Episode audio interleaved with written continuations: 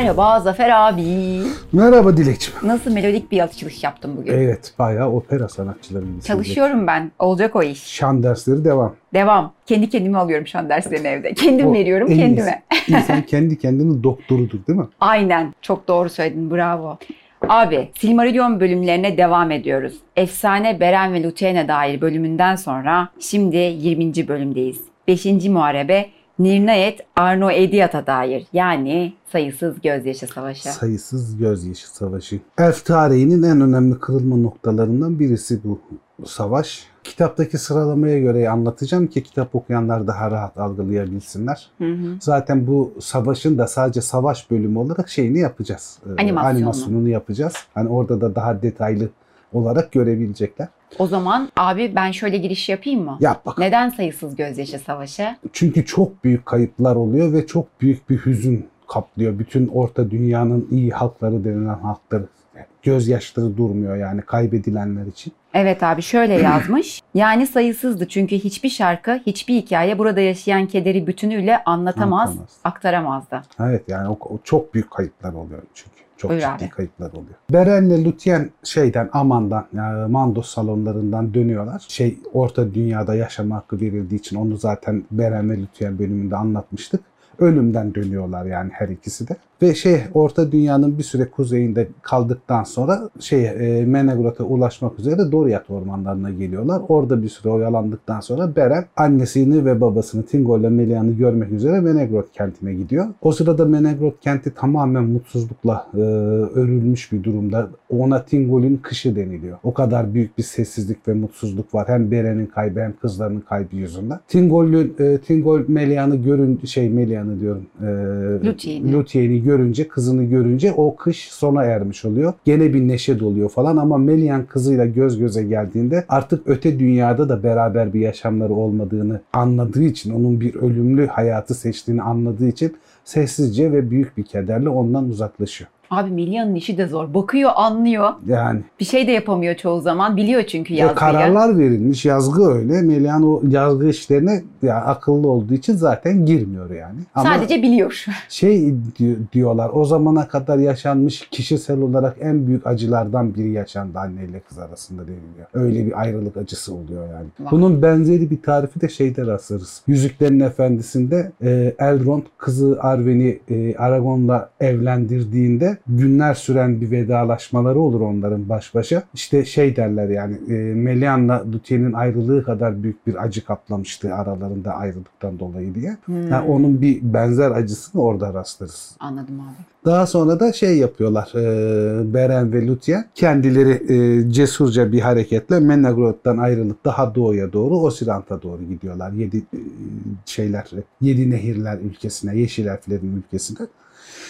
Ve orada Adunat Nehri ki Adunat Nehri de en şeydedir, e, güneydeki nehirdir, son nehir, 7. 6. nehirdir. Onun üstünde şey var, e, Tolgalen adası var. Nehrin üzerinde küçük bir ada, oraya yerleşiyorlar. Oraya yerleştikten sonra yeşil harfler onun oraya şey diyorlar. Dorfirni Guinar yani yaşayan ölünün toprakları deniliyor. Beren bir daha kendi ırkından hiç kimseyle konuşmuyor. Ne zaman öldükleri, ne yaptıkları bilinmiyor. Mezarları yok. Ama dünyayı ne zaman terk ettiklerine dair bir bilgi de yok. Hayatlarının geri kalanını oralarda sessizlik içinde geçirip bu dünyadan göçüyorlar. Beren ve Luthien'in çok büyük bir etkisi aslında Melkor'a karşı e, nasıl bir tavır alınacağına dair bir ipucu verdiği için çok belirginleşiyor. Çünkü o günlerde e, Maedros'ta söylenen şarkılardan, yapılan işlerden falan Beren ve Luthien'in tek Silmaril'ini çalabildiğini öğrendiği için direkt Morgoth'un ininden şey acabasına düşüyor. Yani iki kişi bunu yapabiliyorsa biz acaba Melkor'a karşı kesin bir zafer kazanma şansımız var mı? Bu kötülükten bu korkudan kurtulabilir miyiz diye düşünüyor. Beren ve Lúthien hikayesi ona büyük cesaret veriyor yani. Ve Maedhros Birliği denilecek olan bir birlik kurmaya çalışıyor. Bunun içine diyor insanları katarız, bütün Noldor'u katarız, kendi kardeşlerim olur, cücelerden yardım alırız. Böyle muhteşem bir ordu yapabilirsek belki de Agmant'ı yenip Melkor belasından da kurtularak Beleriand'da barış içinde yaşayabiliriz diyor. Abi o meselenin asıl kahramanı Lúthien olduğunu da henüz Haberi yok. bilmiyorlardır galiba. Biliyorlardır belki şarkılar dürüstçe anlatıyordur şarkıdır olayı belki de. Belki Bilmiyorum de. Ki. E, gerçi bir iki şarkı var o konuda ama gene de genel olarak bahsediyor. Ama Lutyen daha baskındır o şarkılarda da doğru. Var Hmm. böyle Lutyen destanında falan şey var. Yani vardır.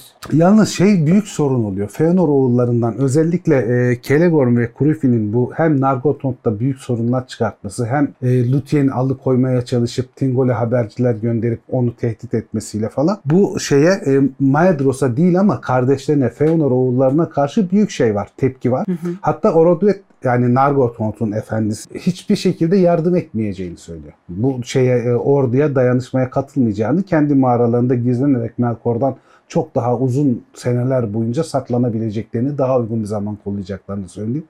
Yalnız orada Nargothrond'da şey var. e, çok soylu bir prens olan Guin'in oğlu Givindor var. Givindor'da kardeşi Gelmir. Gelmir bundan önceki savaşta Morgoth'un eline tutsak düşmüş. Dagor Bragolla. Dagar Brogallah'ta. Ve e, on kardeşini kurtarabilme umuduyla, kurtaramasa bile intikamını alma umuduyla Oroduet'ten, kralından izin istiyor. Küçük bir bölük asker de ona katılıyor ve onlar şeye gidiyorlar. Savaşa katılmaya karar veriyorlar. Nargothrond'dan böyle bir kuvvet ayrılmış oluyor. Ama Feanor oğullarıyla onun onların emri altında savaşmak istemedikleri için Fingolfin sancağının altına gidiyorlar. Fingolfin'in ordusunda yer alıyorlar. Abi Feanor oğullarını bile bitirdi. Ya Feanor Feanor şey oğulları kadar şey değil ya yani e, ne derler salaklık yapmıyor. O iki oğlu çok şey yani çok kibirliler. Kurifin ve şey e, Celeborn. Yani Hmm. çok Celeborn.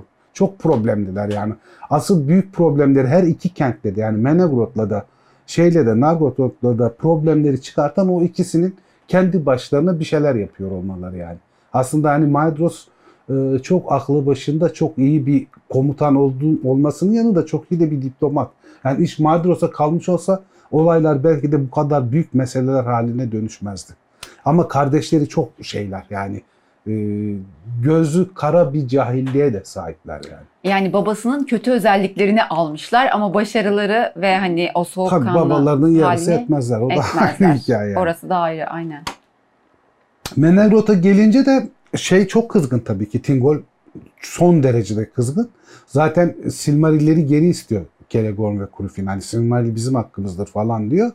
Tingol de şey diyor yani Beren'in kanıyla diyor bu Silmaril'i ben, ben hak etmiş durumdayım. Bu Silmaril'i size teslim etmem diyor. Çünkü diyor yani Beren öldü, kızım ölü, şey ölümlü bir hayat seçti. Bu kanla benim oldu diyor. Ama onun asıl sebebi şöyle bir durum var. Her gün Silmaril'e daha çok bakar hale geliyor. Tıpkı Frodo'nun ya da. Gollum'un tek yüzüğe bakması gibi ve onun güzelliği, onun e, muhteşemliği gitgide aklını bozmaya başlıyor. Silmaril'den ayrılamayacağını hissetmeye başlıyor. Tek yüzükle aynı etkiye sahip. Evet yani Hemen ikisi hemen. de belli çağların sonunu getirmiş nesneler Hı hı. sonuçta. Ve o yüzden de şey yapmıyor. e, sizin savaşınıza dahil olmayacağız diyor. Maedros burada sorun çıkartmıyor Menegroth'a karşı. Şeye, e, evet Menegroth'a karşı. Ama e, iki kardeş, iki ikiz şey diyor. Bu savaşın sonucunda biz galibiyetle dönersek ve Silmaril'i gene bize Tingol teslim etmezse bütün Menegroth'u yıkıp hepsini öldürme pahasına da olsa o Silmaril'i geri alacağız diye yemin ediyorlar. Telegorm'la Kurufin. Evet. Yani onlar hakikaten problemli karakterler. Atlangoç kardeşler. Atlangoç diyebiliriz. gereksiz bir özgüven, bir şey var yani. Gariplik var Atlangoçlar hakikaten. Yalnız şeyden de e, bu büyük savaşı belki de bir şeyleri netilen- neticelendirecek olan bu büyük savaşı ıskalamamak için Tingol'den özel izin alarak Mablung'la Belek savaşa dahil oluyorlar Menegroth'ta. Yalnız e, kralın şeyi şartı şu Feanor oğullarının emiri altına girmeyeceksiniz diyorlar. Tıpkı Nargothrond'daki elfler gibi şey Fingon'un Fingon'un ordusuna katılıyor Mablung'la Belek'te. Onların e, askerleri olarak, onların komutanları olarak görev yapmaya gidiyorlar. Maedos bu iki kentten elflerden gerekli desteği görmüyor ama e, şeyden Nogrod ve Belegos cücelerinden hem askeri yardım alıyor. Asker olarak savaşa katılmalarını şey yapıyor, sağlıyor onların. Güç alıyor ama daha da önemlisi cüceler inanılmaz bir şekilde çalışıp cüce, cüce demircileri bütün orduyu zırhlarla ve silahlarla kuşatıyorlar. Yani çok önemli bir katkıları oluyor sadece lojistik olarak bile silahlandırma olarak. Ve e, cücelerde bu işlerde çok üstün oldukları için çok kuvvetli silahlara ve zırhlara sahip bir orduya sahip oluyorlar. Öyle bir yararları oluyor. Zaten savaşta da göreceğimiz gibi aynı zamanda savaşın mutlak bir şekilde e, tamamen sıf yani sıfırlanacak bir kayıpla bitmemesini sağlayacak olanlar da gene Beregos cücelerinin kralı olan Azakal olacak şey yapıyorlar. Bu sırada şeyle araları da iyi. Fingon'la araları çok iyi şeyin. E, Maedrus'un. Hiçbir zaman böyle bir savaş durumları falan yok. Diğer kardeşleri gibi olmadığı için Himring'e çağırıyor Fingon'u ve Fingon'la orada bir savaş taktiğini nasıl yaparız? Elimizde ne kadar güç olur? Nasıl davranırız diye çok önemli bir toplantı yapıyorlar ve orada savaş kararını almış oluyorlar. Bir savaş planı yapılmış oluyor. Ve şeyde Fingon'un ordusuna aynı zamanda da Halet halkının efendisi olan Halmir ve adamları katılıyor. Bretil ormanında. Ordusuna insanları da alacağını söylüyor. Bunun yanı sıra da şeyin ordusuna da doğulu insanlar katılıyor. Feanor oğullarının Maedos'un ordusuna da. Yani her insan soyu da Morgoth'a karşı şey elflerin yanında yer almış oluyor. Böylece güçleri biraz daha artmış Artıyor. oluyor. Ve ondan sonra Maedros şey yapıyor. Bir genel bir temizlik yapmaya başlıyor. Çünkü savaştan sonra Dorthonion bölgesi, Sirion bataklıklarının oralar falan yani kendi yerleşimlerinin sınırları hariç Melkor kuvvetlerinin eline geçmiş durumda. Ama Dortonion dahil oradaki orkları, kurtları, kurt binicileri sürüyor Agbant'a ve o bölgede kısa süreli de olsa bir elf ve insan hükümdarlığını yeniden kurmuş oluyor. Böylece bir özgüven de tazelenmiş oluyor orada. Stratejik olarak oradaki e, aradaki e, ortaklaşa bağı kurmuş oluyorlar böylece kuzeyden e, kuzey batıdan e, şeye kuzey doğuya doğru. O yayı tamamlamış oluyorlar. Bu yay hikayesi bana hep şeyi hatırlatıyor. Bunu söyleyeyim. 1982 Dünya Kupası'nda Brezilya'nın böyle yay taktiği vardı. Müthiş güzel bir futbol oynuyorlardı. Ama sonuçta elendiler. Çünkü sadece hücum edebiliyorlardı. Berbat bir kalecileri vardı yani. Ama inanılmaz güzel bir futbol oynuyorlardı. Tele Santana'ydı bu yay taktiğiyle hücum ettiren adamda. Canlı çok, mı çok izledin güzel. abi maçı? Evet canlı izledim. Yaş ortaya çıkacak yine. 82 Dünya Kupası. Hatta şey yaptılar. İnanılmaz güzel oynamalarına rağmen İtalya'ya elendiler. Evet İtalya Rossi attı. İtalya'ya elendiler. Adamın şey Brezilya'daki evini yakmışlardı Tele Santana'nın Brezilyalılar. Peki bu sırada Morgoth ne yapıyordu abi? Morgoth'ta şey e, çok him tabii.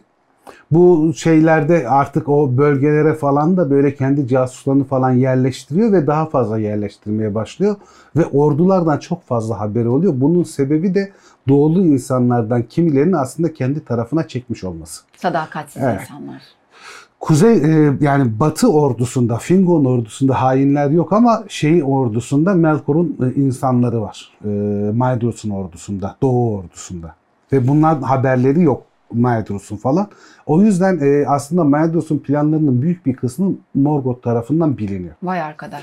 Bir de tabii bunu fırsat bilip fitne fesat sokmak için de Feanor çocuklarının yaptıkları şeyleri falan da bütün bölgelere gönderdiği adamlarla kulaktan kulağa yağıyor. Siz bunlarla mı savaşacaksınız? Bunlar hain. Sizin işte soydaşlarınızı öldürdüler. Kazanırlarsa sizin üstünüzde hükümranlık kuracaklar falan diye araya da fesatlıklar sokmaya çalışıyor sürekli olarak. Tam Morgoth'a göre bir hareket değil mi yalnız? Yani akıllı bir strateji. Evet akıllı bir strateji. Bunu da ancak insanlar yapardı zaten. Yani insanlar biraz daha hainliğe yakın mı acaba? Ama Olabilir. onlardan evvel Feanor ihanet ediyor değil mi? Bir de o Gerçi var yani. o da var doğru. Yani hainlik türlere göre değil yani demek ki. Evet. Ee, sonunda Maedros elflerden, insanlardan, cücelerden oluşmuş müthiş bir ordu kurmuş oluyor. Bir birlik kurmuş oluyor. Şey yapıyor. Planları da şöyle. E, Anfaüklit'in o tozlu, çöllü toprağı e, Maedus ve ordusu açık bir şekilde, görünür bir şekilde Agbant'a doğru girecek doğu tarafında. Bunu görünce Agbant ordularını onun üstüne doğru gönderdiği zaman hiç ortalıkta gözükmeyecek olan e, şeydeki Himrek'teki Fingon kuvvetleri arka taraftan yani batıdan doğuya doğru saldırıp e, Agbant ordusunu Özle çekicin arasına alıp yok edecekler. Planlama bu. Yalnız aradaki mesafe gözle görünemeyecek kadar çok olduğu için haberleşmeyi sağlama şeklini de ortada kalan Dortorion'da dev bir ateş yakılacak. Hani Maedos'un ordusu girdi, Agbant ordusu çıktı saldırı başlasın diye. Müthiş taktik değil mi? Ya güzel taktik yani plan olarak hiç fena değil. Ama yani plandan haberdar olduğu için Morgoth o kadar Aynen. doğru işleyemiyor tabii ki. Mesele o oluyor. Artık savaş başlayacak şey deniliyor bir yaz ortası sabahında. Birinci çağ kaçtı? 472. Birinci çağ 472 yılında bir yaz ortası. Ee, Himring orduları, Fingon orduları Eretvet'in duvarlarının arkasındaki ormanlarda ve vadilerde komple dizilmiş durumdalar. Fingon doğuya doğru şey doğuya doğru bakıyor. Maedus'un ordusunu acaba elf gözlerimle görebilir miyim falan diye. Dortorian'a doğru bakıyor. İçine bir ümitsizlik falan da düşüyor. Onun ordusunun yanında Falas elfleri var. Kirdan kuvvetlerini göndermiş. Nargothrond'dan Givindor'un grubuyla bir küçük grup var. Hurin ve Huor kardeşler var. Dorlomi'nin bütün insanları var. Biretil halkı var. Bayağı kalabalık. Çok güçlü bir ordusu var. Yani çok ciddi bir güçlü ve hepsi çok iyi savaşçılardan, çok kahraman savaşçılardan oluşan, sadık insanlardan ve elflerden oluşan bir ordu. Ama gene de bir içinde bir şey var. Karanlık bir yan var. Yani şey yapamıyor. e, tam olarak da güvenemiyor. Çünkü Melkor'un ne kadar güçlü olabileceğini tahmin edebiliyor Fingon. Beklerken ateş yakılma işini falan şeyden haberi yok. Uldor'un yani doğulu insanların bir kısmının lideri olan Uldor'un ki Uldor Karantir emri altında Feanor çocuklarından. Onun Maedros'u yanlış bilgiler vererek sürekli geciktirdiğini ve yanlış e, bir yol izlettiğinin farkında değil. Çünkü Vay Uldor arkadaş. Melkor tarafından satın alınmış. Ona ihanet edecek olan kişi. Hain en yakınımızdadır hep de hiç görmeyiz abi. Evet. Aha işte bak bir örneği daha. Godfather'ı izlemek lazım değil mi? Seni Aynen. seni şeye davet eden, uzlaşmaya davet eden sana ihanet edendir. Aynen öyle abi. Vay be. Bu umutsuzluk içinde güneyden Turgon'un borularının sesini duyuyor kardeşinin ordusunun. 10 bin tane tamamı zırhlı suvari. Güneş altında pırıl pırıl parlıyorlar. Müthiş bir kuvvetli bir ordu. Birebir çok yakından göremiyorlar tabii mesafe çok ama Turgon'un savaş borularını falan duyunca Fingon'un da içi rahatlıyor. Çünkü Turgon bu savaşa davet edilmemiş çünkü Gondolin'in yeri bilinmiyor. Artı yeri bilinse bile savaşa dahil olacağını düşünmüyorlar. Ama Turgon savaşın haberlerini aldığı için kendi iradesiyle bütün ordusuyla beraber savaşa dahil oluyor ve bu çok büyük bir moral motivasyon sağlamış oluyor. Çok büyük bir manevi kuvvet de sağlıyor fiziksel kuvvetin yanında. Hatta Fingon şey diye bağırmaya başlıyor coşkuyla. Ee, Utulien aure alya atanatari utuliye aure yani gün geldi diyor. Eldar ve insanların babalarının halk. Bütün halk oradaki herkes gün geldi ve onun askerlerinin tamamı da çılgın gibi bağırmaya başlıyorlar. Antai lome yani gece bitiyor. Abi hiç yapamadın. Bak şimdi ben nasıl yapacağım. Yap bakalım. İşte o gün geldi. Bakın Eldar'ın ve insanların atalarının halkı. İşte o gün geldi. Evet kadınları neden savaşa almadıklarını anlıyorum. Olmadı mı? Yo çok güzel oldu Çok da fazla havalı gaza geliniyor. Hani zarar verir orduya aşırı motivasyon. Koşuyorum oraya doğru onu söylerken sonra dönüyorum böyle kıyım kıyım. yay bahsettiğin yay şeklinde. Evet yay şeklinde dönerek Geri çıkıyor. dönüyorum sonra. İzmir marşıyla girip dem marşıyla çıkıyor. Ondan sonra bu şeyde Turgon askerleri falan da şey yapınca tabii müthiş bir şey oluyor. Ee, orduda özgüven falan oluşuyor. Adrenalin tavanda. Yalnız Morgoth şey yapıyor. Oldukça çok sayıda orku ama gene de kendi ordusunun çok az bir kısmını e, kül rengi elbiselere sarıyor ve bütün silahları saklı bir şekilde Hitlum'a doğru gönderiyor. Bütün o Anfayoklit'i çölü geçerken, toz toprağa geçerken tamamen örtülü oldukları için hiçbir kılıç, e, kalkan falan parlamadığı için çok fazla yaklaşana kadar Hitlum'a geldiklerini fark etmiyorlar o ordunun. Çok sinsice yaklaşılıyor ve e, iki ordunun arasında kalmamak için komutanına şey diyor. Ne olursa olsun oradaki dağlardaki Hitlum'daki Fingon ordusunu aşağıya çek. Onları çek ki şey olmasın. Hani ben iki ordu arasında kalmayayım. Zaten o orduya saldırı düzenlendikten sonra da asıl kuvvetlerini de gönderecek oraya ve Hitlum ordusunu ezmiş olacak. Planı öyle şey Morgoth'un. Orkların bu sinsice yaklaşmasıyla gelen orduyu görüyorlar tabii Fingon'un ordusu ve şeyi istiyorlar. Yani bir an önce saldıralım ve orduyu ezip geçelim diye böyle zaten coşmuş durumdalar. Yalnız Hurin orada çok akıllı bir komutanlık örneği gösteriyor. Mevzilerini kaybetmemeleri gerektiğini Melkor'un her zaman göründüğünden daha büyük kuvvetlere sahip olduğunu, bunun bir tuzak olabileceğini söyleyerek orduyu zapt etmeyi başarıyor. Ama o komutanı da şey emri aldığı için bunları bir şekilde e, sahaya çekmek için e, elinden geleni yapıyor. Ta iyice yaklaşıyorlar artık birbirlerinin gözlerini görüyorlardı diyor şeyler e, kitapta. O kadar yakınlaşıyorlar.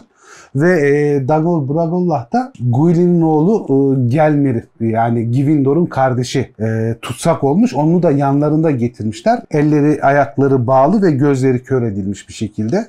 Ve onları e, şeyden mevzilerden görünebilecek şekilde önce ellerini ve ayaklarını kesip sonra kafasını kopartıyorlar. Ve işin kötü bir şansı belki de bir istihbarat bilgisi bunların yapıldığı yerin tam oradaki mevzisinde de e, Gelmir'in kardeşi Givindor'un adamları duruyor.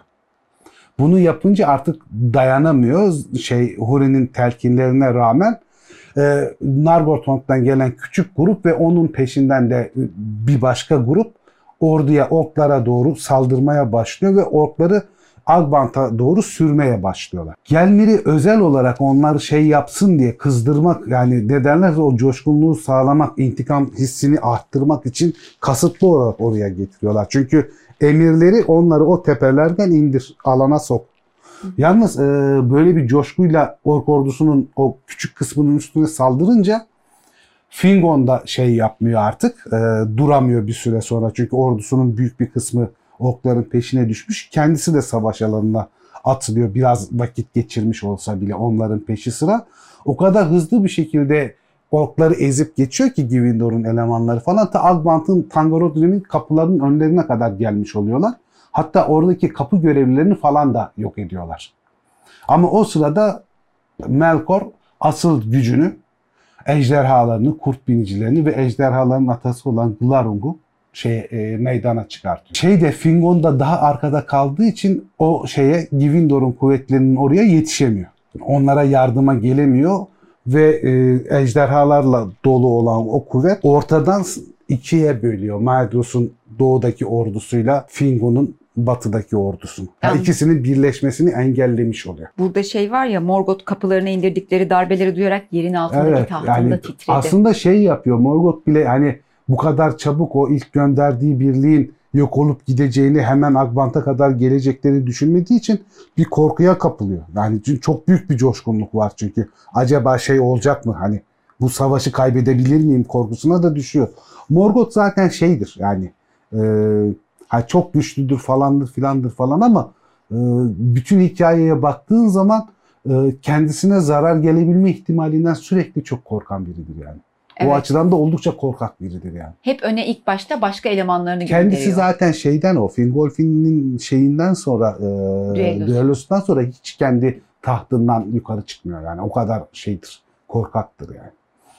Ve şey ödü patlıyor hakikaten o sırada e, şey Tangolotli'nin kapılarındaki elemanlar falan da öldürülüp oralarda dolanmaya başlayınca herifler. Givindor dışındaki bütün herkes o yeni çıkan ordunun gücüyle tamamen katlediliyor.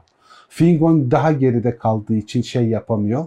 Givindor'a yardıma gidemiyor ve e, şey e, oralarda sıkışıp ordunun Batı ordusunun ciddi önemli bir şeyi kısmı da Tangorotlim'in kapılarının önünde yok edilmiş oluyor. Glarung'un ortaya çıkmasıyla zaten büyük bir dehşet ve korku ortaya çıkıyor. Yani kendi varlığıyla e, etrafı korkutan bir canlı Glarung ejderha olarak. Ve ejderhalarla beraber çıkıyor diyor. Demek ki birden çok Glarung'un e, kendi soyundan başka ejderhalar da var etrafta. Ve ejderhalara karşı savaşmak çok zor. Çünkü onlar çok kalın zırhlara falan sahipler. Yani çok güçlü bir askeri şeye, kuvvete sahip olmak lazım ki bir tek ejderhayla bile uğraşabilmek için. Givindor yakalanıyor ve işkence edilmek üzere Agmant'a götürülüyor. Yani Givindor'u ölü yakalanmasını istemiyor Melkor. Onunla özel olarak ilgileneceğini söylüyor muhtemelen şeylerine. Givindor'un dışındaki herkes Herkes gidiyor. Öldürülüyor. Ve şey e, savaşın dördüncü gününde Anföklit düzlüğünde sayısız gözyaşı Nirnaat Arne Deirat başladı deniliyor. Asıl sayısız gözyaşı savaşının başlama günü olarak bugün işaret ediliyor. asıl şimdi Savaşın başlıyor. dördüncü günü işaret ediliyor yani. Fingon ordusu geri çekilmeye başlıyor bu şeyden sonra. daha geriye doğru yaslanmaya başlıyor. Haladin halkının efendisi Haldir öldürülüyor ve Bretil insanlarının pek çoğu da orada katlediliyor. Yani Bretilli Halet Hanedanı'nın e, insanların büyük bir çoğunluğu bu savaşta öldürülüyor. Çok az sayıda kalıyorlar. Ee, ve Eretvet'in gerilerine doğru çekilerek savunma yapmayı planlıyor Fingon ama şey yapılamıyor. Oraya kadar henüz çekilemiyor ve orklar gitgide daha büyük sayıda etraflarını çevirdikleri için gitgide sıkıştırılarak şey e, ordu imha edilmeye başlıyor. Sirion geçitlerine daha gelemeden kıstırılmış ve imha edilmeye başlanmış oluyor. Ama o sırada da şey e, Turgon ve ordusu şeye e, bir an önce yetişmek için bu savaşa bir an önce yetişmek için öne atılıyor ve e, Turgon şeyleri düşman e, çemberini yararak şeyin yanına geliyor. Huor ve e, Hurin'le Hurin'le Turgon'un buluşması. Hurin ve Huor'un yanına geliyor öyle Evet. buluşması. Bu buluşmasında neyi kastediliyor? Daha önceki bölümlerde anlattığımız gibi Hurin zamanında Gondolin'de ağırlanan bir insan. Hani o çok evladı gibi seviyor, Turgon gitmesini istemiyor falan diye anlatmıştık. Gece yarısı kartallar onları Gondolin'e getiriyor Hı hı. ve gece yarısı gene kartalların sırtında yolu bilmeyecek şekilde geri dönüyorlar. O yüzden zaten Turgon'la böyle saygılı ve sevgiye dayanan bir dostlukları var. O ikisinin buluşması çok büyük bir coşku yaratıyor ve şey diyorlar yani ejderhalar, işte orklar, balroglar her tür savaş gücüne rağmen şayet ihanete uğramasalardı belki de gene de elfler ve insanlar, cüceler ordusu bu savaşı kazanabilme ihtimalleri vardı. Vay arkadaş. Abi üzülüyorum, içleniyorum böyle bölümlerde. Gerçekten. Yani şey oluyor böyle e, hayal edince tam olarak orduyu, hayal Evet. kırıklıklarını, bir an umutlanmayı, umudunu kaybetmeyi, tekrar yeni bir umuda dönmeyi falan. Hakikaten çok yorucu, yıpratıcı işler yani. Bir de Tolkien öyle bir anlatmış ki dümdüz değil aslında. Arada işte mesela diyor ki savaşı anlatıp anlatıp arada hani Hurin'le Turgon'un buluşması savaşın ortasında yaşanan adeta bir sevinç Evet. olmuştu. Yani çok, çok böyle e, güzel anları da veriyor. evet yakalıyor, Ama anlatıyor. o anlar ne kadar güzelse sonucuna baktığın zaman da o kadar da yıpratıcı oluyor yani. Tamam illa devam edeceğim. Tamam. Efe abi. Ee, şey oluyor. O sırada da işte bu Glarong'un falan ordusu araya girip böldükten sonra da bu sefer şeye doğru yanaşıyor. Maedos'un ordusuna doğru gidiyor. Maedos'un ordusunun üstüne geldiklerinde ordu e, Glarong ejderhalar ve orkların kurt binicilerin sayısı sebebiyle e, bir an bocalıyor. Bir dağılma söz konusu oluyor. Tam toparlıyorlar. Ama bu sefer de şey e, Ulfas, Uldor'un oğulları olan Ulfas ve Ulvart dahil bunların en arkadaki gerideki adamlarını şey yapıyorlar. Ee, öldürmeye başlıyorlar. ihanete uğramış oluyor. Uldor tam Maglor'un şey e, şeyin yanına kadar geliyor. Ee, Maedos'un yanına kadar geliyor. Maedos'un sancağına kadar. O sırada şey öldürüyor onu. Maedos öldürüyor ve Bor diğer doğu dölleri insanlardan Bor ve oğullarıysa bu ihanete dahil olmuyorlar ve onlar da ihanet eden diğer kendi soydaşları olan Doğu dölle- döllerine karşı savaşmış oluyorlar. Burada bir kargaşa ordunun dağılması sırasında iyi kötü durumu toparlayacakken bu sefer de e, dağların arkasında bekleyen e, Uldor'un daha önce getirip oraya konuşlandırdığı hain insanlar bir diğer yönden saldırınca üç taraftan ateş altında kalmış oluyor ordu. Gene de çok böyle sıkışık bir şekilde birbirlerine aşırı destek verdikleri için çok büyük kayıplar verseler de Fëanor ve oğulları şey yapmıyorlar, e, ölmüyorlar ve hızla Dolmet Dağı'na doğru yani Belagos ve Nogros'a doğru, Osirant'a doğru çekiliyorlar. Cüce yoluna doğru çekiliyorlar hızlı bir şekilde. İşte burada şey ortaya çıkıyor. Bütün bu e, Doğu ordusundan geri çekilmeyen ve e, savaşmaya devam eden Belagos cücelerinin lideri Azagol ve onların askerleri. Onlar e, çok önemli zırhlarla e, kaplılar. Çok iyi yapılmış zırhlarla. Zaten onların genel adı ejder mihveri deniliyor. Ateşe karşı insan soyuna göre de, elf soyuna göre de zaten çok dayanıklılar. Ve inanılmaz derecede savaşçı bir ırk. Cüceler çok da cesurlar. Glarung'un çevresini falan sarıyorlar. Baltalarıyla ona zarar vermeye falan başlayınca liderleri Azagol'u fark eden Glarung bu durumdan kurtulmak ve onları başsız bırakmak için direkt olarak Azakol'un üstüne saldırıyor. Hatta onun üstüne basıyor. Hı hı. O sırada son bir gayretle Azakol onu karnından yaralıyor Glarung'u. Glarung bu sefer dehşete kapılıyor çünkü kendisini yaralanamaz, acı çekemez olduğunu falan düşünüyor. Öfkeden de çılgına dönüyor. Öfkeden de çılgına dönüyor ama hemen Algmant'a doğru çekilince o çekildiği için diğer garip yaratıklar falan onun peşi sıra çekilmiş oluyor.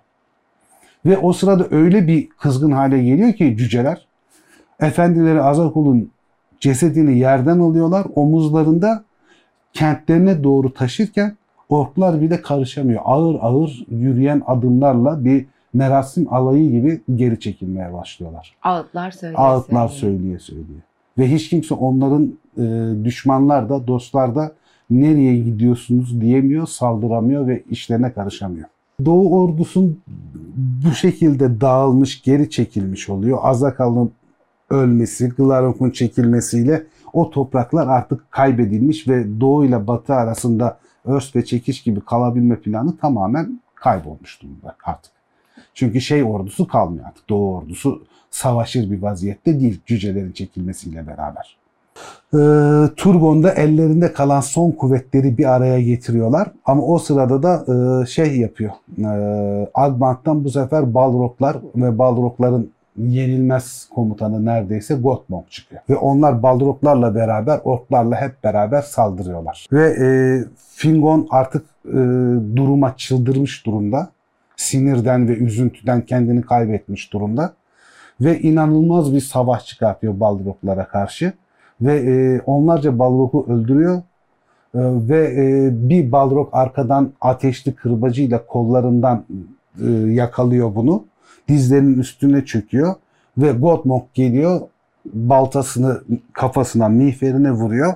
Ve kafası yarılıyor o sırada. Ve bembeyaz, pırıl pırıl bir ışık çıkarak Fingon orada ölüyor. Yalnız sadece ölmesi yetmiyor.